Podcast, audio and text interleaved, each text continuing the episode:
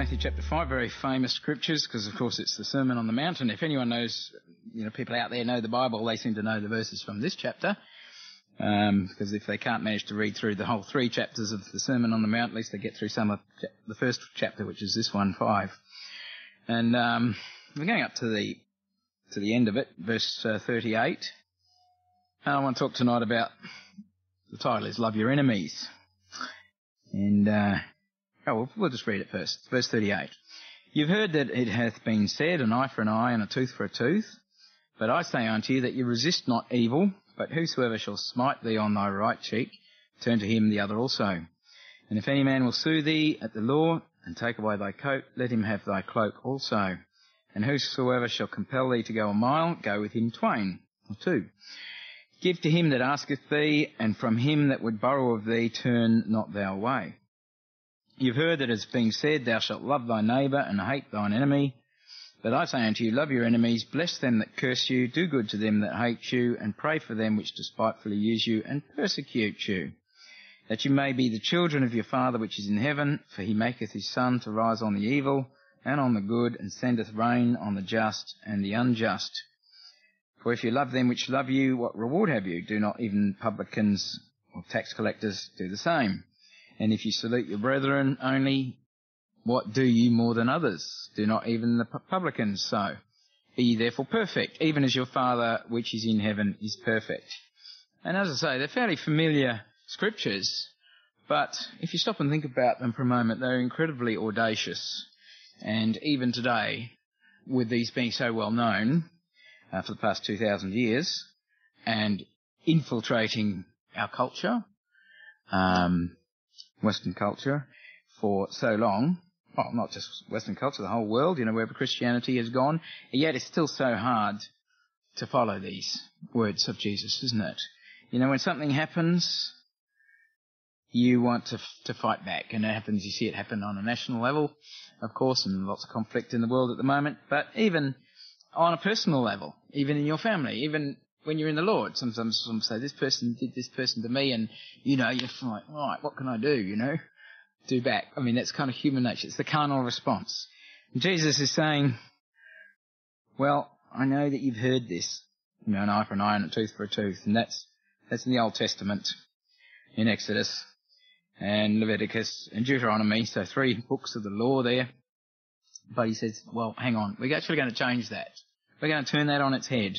And I've often say about Jesus' doctrine that it's just so incredibly audacious.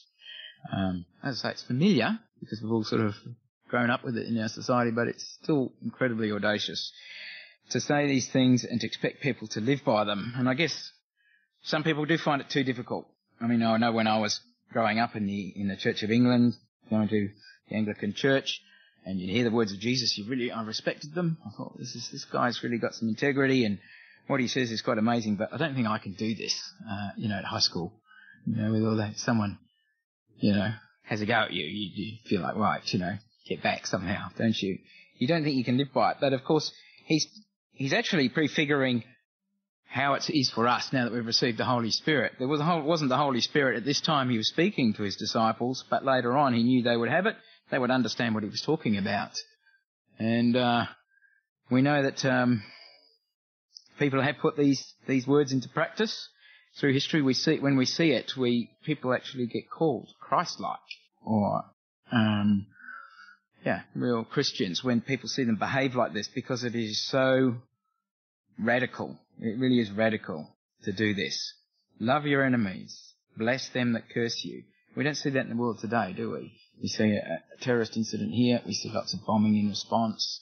You know, a gut reaction. We see Twin Towers knocked over, we've seen immediately a kickback, you know, invasion of Iraq. You know, it's, it's the way of the world. And for a supposedly Christian civilization, these words are not followed. But then, of course, you can't follow them if you don't have the Holy Spirit. And um, we have to strive to, to put these into practice as spirit-filled people, as examples to this world, as lights you know, verse 14, you are the light of the world. A city that is set on a hill cannot be hid. And if we do these things, then the light will shine out and everyone will recognize That is radical. That's actually, they're doing what Jesus said, and that is amazing. You know, you might, it might not be in a very big thing, it might just be something small, but, um, you know, you do a favour for someone at work, you ask them to do a favour for you, they don't do it. Next time they ask you for a favour again, what do you say? No? Or do you say, yes, I'll do that favour again, even though you didn't reciprocate? You know, it's, it's remembering what Christ said, not what your carnal feelings are, are telling you to do. And in verse 45 it says, if we do this, we are the children of our Father which is in heaven. And uh, we want to reflect Him through our behaviour. So we can only be His children and, and that light on the hill by following these words. If you love me, keep my commandments. And um, okay, so you might think, oh, okay, that's that's good. I'll try and do that. But you know, where's the practical application of these things? Well, there's one back in in the same chapter in verse 21. You've heard that it was said of them by of old time, Thou shalt not kill, and whosoever shall kill shall be in danger of the judgment. But I say unto you that whosoever is angry with his brother without a cause shall be in danger of the judgment. And whosoever shall say to his brother, Raca, shall be in danger of the council. But whosoever shall say, Thou fool, shall be in danger of hellfire. Whoa. Verse 23, Therefore if thou bring thy gift to the altar, and there rememberest that thy brother has aught against thee, leave there thy gift before the altar, go thy way, first be reconciled to thy brother, and then come and offer thy gift. And um, that's a very practical instruction, isn't it? Because it's talking about fellowship. You know, your brother your sister is the person sitting alongside you, um, behind you, in the meeting. You know, or they're up at uh, Yangebup, Morley, Sydney, Melbourne, you know, London, Rotterdam, Fortaleza, Bali, wherever. You know, they're they're all over, and um, you know, if there's any kind of issue these days, of course, with social media, you might accidentally offend someone, you know, who you've never met, who's in the fellowship, who's your brother or sister. And, uh, you know, you've got to make it right somehow. You know, that, that happens, uh, in social media. People, you know, trying to, it's been around for a little while now, but, you know, work out the protocols, how not to offend each other. You know, we all know that emails, you can come across the wrong way, uh, if you don't put the little smiley thing on and, uh, or the ha ha in, you know, when people don't, don't sort of realize that you're actually joking.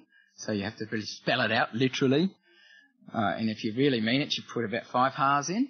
And, and if you only, yeah, you know, usually two will do, won't they? But, you know, even the colon and the, and the bracket, um, smiley face sort of on its side. What, Tess? Am I digging a hole? Tessa corrects me, you see. I, I wrote, what did I write? Ha ha lol. and, and Tessa sent me a message saying, Dad, you don't do that. One or the other. so I'm, I'm learning. I've only had this smartphone for a couple of months, remember.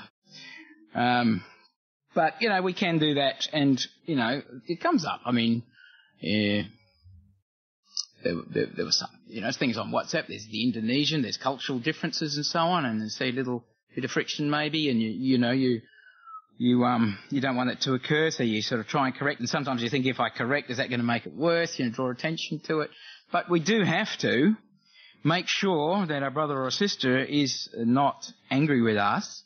You know, if you remember that someone's got aught against you, verse 23, then you've got to go and sort it out.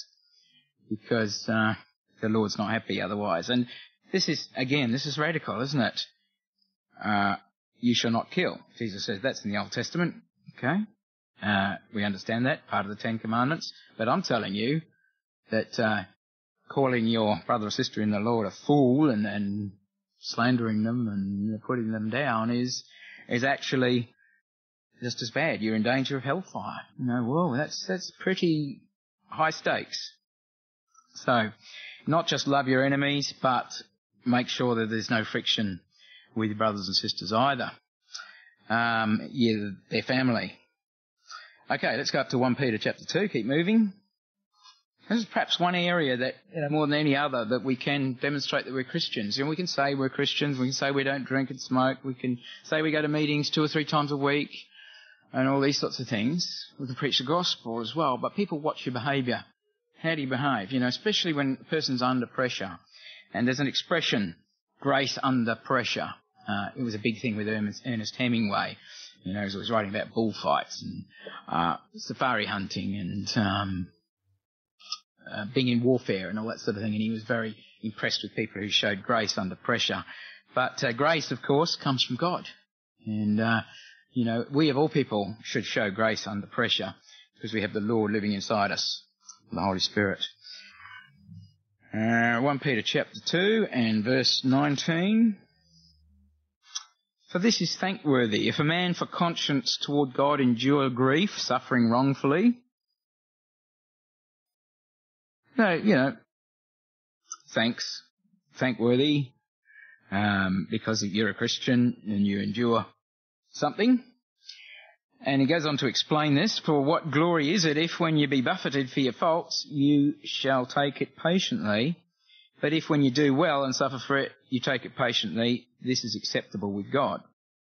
So, uh, you know, you get told off for doing something wrong, well, you're thinking, okay, I mean, it's, it's good to sort of take that patiently and accept it, but, you know, because not everyone does. Um, but if when you're actually doing the right thing and then you suffer persecution for it, or you're buffeted, or you're perse- yeah, you're told off, whatever, uh, and you suffer for that, and you take that patiently, then you're actually being uh, fulfilling those verses in uh, Matthew chapter five, and you're being that uh, city on the hill. You're being that example, children of your Father in heaven. Verse uh, 21, for even here too were you called, because Christ also suffered for us, leaving us an example that you should follow his steps, who did no sin, neither was guile found in his mouth who, when he was reviled, reviled not again. When he suffered, he threatened not, but committed himself to them that judgeth righteously. And uh, we remember that Jesus, when he was accused, when he was scorned, when he was spat on, when he was mocked, he didn't say a word. You know, it says in Isaiah 53 that he was led as a sheep to the slaughter, but he opened not his mouth. You know, he didn't. He could have. He could have said something, but what was the point? Um, he just would not not have been uh, there's a better example to say nothing. And uh, is what it means by neither was guile found in his mouth, no uh, no sort of dissembling or trying to sort of modify the situation, talk himself out of it, just just silence. When he was reviled, reviled not again. Um, you know, someone say you're a such and such, you're a such and such. You know, throw it back. We do that as a joke, don't we? Um, but no, revile not again. yeah, you know what I'm talking about, Ben. when he suffered, he threatened not, but he committed himself to them that judgeth righteously. He thought God's the judge. He's making righteous judgment, so I'll just leave it to him. There's no point sort of getting in there and fighting a dirty battle. And, you know, there's the saying, even people in the world recognize this, don't bring yourself down to their level. You know, as soon as you engage in a, in a less than worthy argument, you bring yourself down to that level. So, you can be a, a fine example um, for yourself, for your brothers and sisters, for your fellowship, for the Lord, by just remembering these verses, not reviling, not arguing back, and so on. Okay, let's go to 1 Corinthians chapter 6. And here Paul's writing to the Corinthians about a particular matter about saints.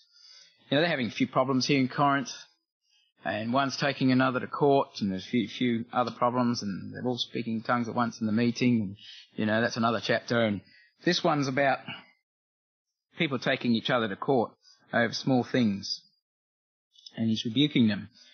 And he says in verse six, "But brother goes to law with brother, and that before the unbelievers." You know, you go out to a, a court out there in the world instead of sorting it out within amongst yourselves. In verse 7, Now therefore there is utterly a fault among you because you go to law one with another. Why do you not rather take wrong? Why do you not rather suffer yourselves to be defrauded?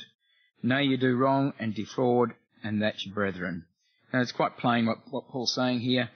Uh, you're doing wrong. What you should do is allow yourself to, to lose out. Take the wrong. Allow yourself to be defrauded. And sometimes I know this comes up for every one of us in our walk. There's times when something unfair happens to us and we think, oh, you know, I'm going to be, um, so if a person's going to get one up on me and it's not, not actually fair, and their natural inclination is to, to fight and for the family to rally round and help and, um, you know, I'm just actually coming into my mind the situation you were talking about today, Tess, you know, with the, uh, gentleman on the phone and, uh, you know, Tess unfortunately survived a little accident yesterday on Kings Park Road and, um, the other guy admitted his fault straight away, apparently.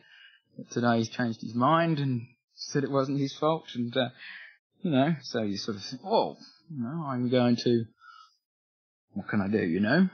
And even my me talking to Tess, it's my my first reaction, I suppose, just as a as a sort of a carnal immediate reaction. But uh, then we have to remember the scriptures and what what, we're asked to do, and um, we're told that uh, vengeance is mine, saith the Lord, I will repay. You know, I'll make everything fair. You know, be children of your Father who is in heaven. And, and this example here is amongst, this is not even with someone outside, this is within the fellowship. Um, just allow yourselves to, to be defrauded and you'll be blessed. You know, you'll get the blessing, as we say, because, uh, the Lord will see and he sees everything and, uh, he'll make it right. He is a just God. He's a God of, of justice, absolute justice and absolute truth. All right, uh, Romans chapter 12, just back a, a book. And one of the great things about the scriptures, I mean, it says in, a, in the mouth of two or three witnesses, let everything be established. We can just find passage after passage about this, just to, to reinforce it. And here's another one saying exactly the same thing. So the fourth one that we've come to tonight, and in verse 14, bless them which persecute you, bless and curse not. Rejoice with them that do rejoice, and weep with them that weep. Be of the same mind one toward another. Mind not high things, but condescend to men of low estate. Be not wise in your own conceits. Recompense to no man evil for evil. Provide things honest in the sight of all men. If it be possible, as much as lieth in you, live peaceably with all men. I love that little phrase, don't you? It's just to let you off the hook, just a little bit. If it be possible, and that middle bit as much as lieth in you. Because some people are a bit more volatile than others, aren't they?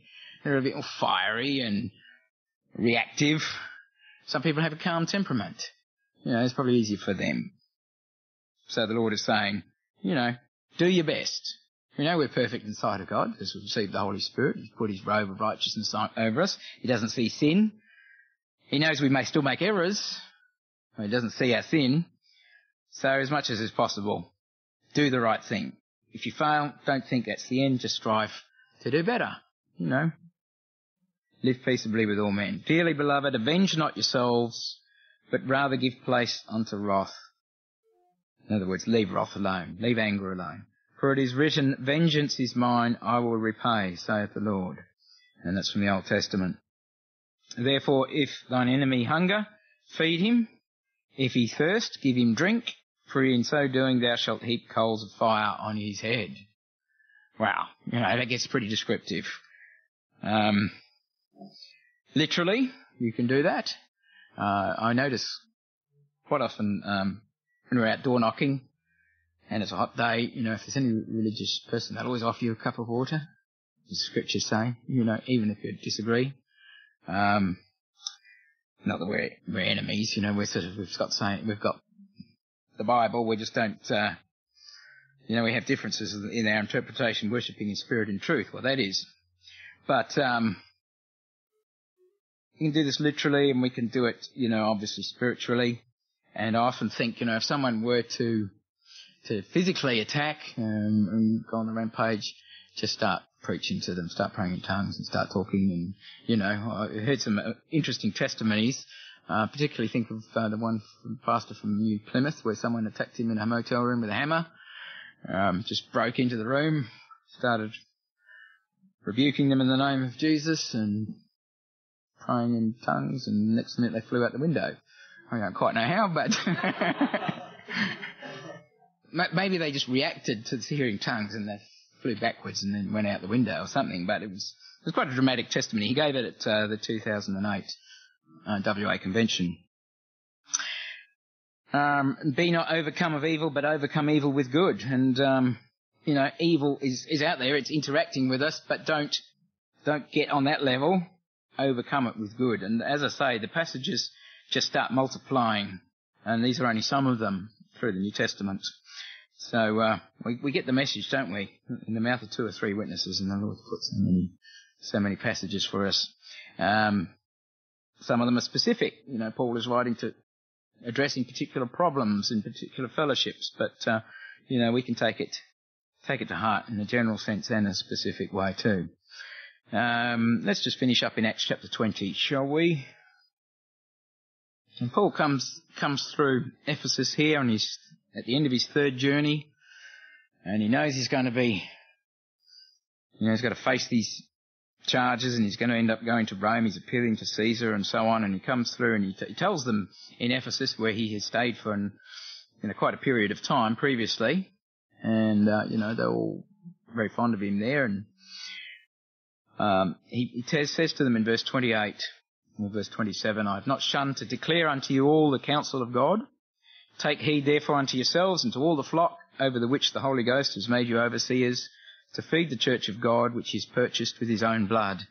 For I know this, that after my departing shall grievous wolves enter in among you, not sparing the flock. And also of your own selves shall men arise, speaking perverse things, to draw away disciples after them. And, uh, you know, he's telling them about diff- troubled times ahead that are, that are coming upon the church. And he had visions from the Holy Spirit. We read that in other places in Acts. He was taught by revelation of Jesus Christ, caught up into the third heaven as he mentions in 2 Corinthians. And, you know, he knew these things like a prophet almost here and saying this is what's going to happen. And uh, you get through all of this, and you can imagine how hard that would be as the church was riven apart by internal divisions, people rising up uh, amongst of your own selves. People are rising up, speaking perverse things, drawing away disciples. In other words, schisms, um, people coming in, grievous wolves entering in, not sparing the flock, and saying, you know, amongst all of that, you've still got to be that example. You've still got to be that Christ-like um, person who, when he was reviled, he reviled not again. And uh, verse 35, he sums it up by saying, I have showed you all things, how that so labouring you ought to support the weak, and to remember the words of the Lord Jesus, how he said it is more blessed to give than to receive. And we don't actually read of Jesus saying those words. We read of Paul saying them here, say, attributing to them to Jesus. But, you know, it's a well-known saying, and it's been adopted by many places by the world.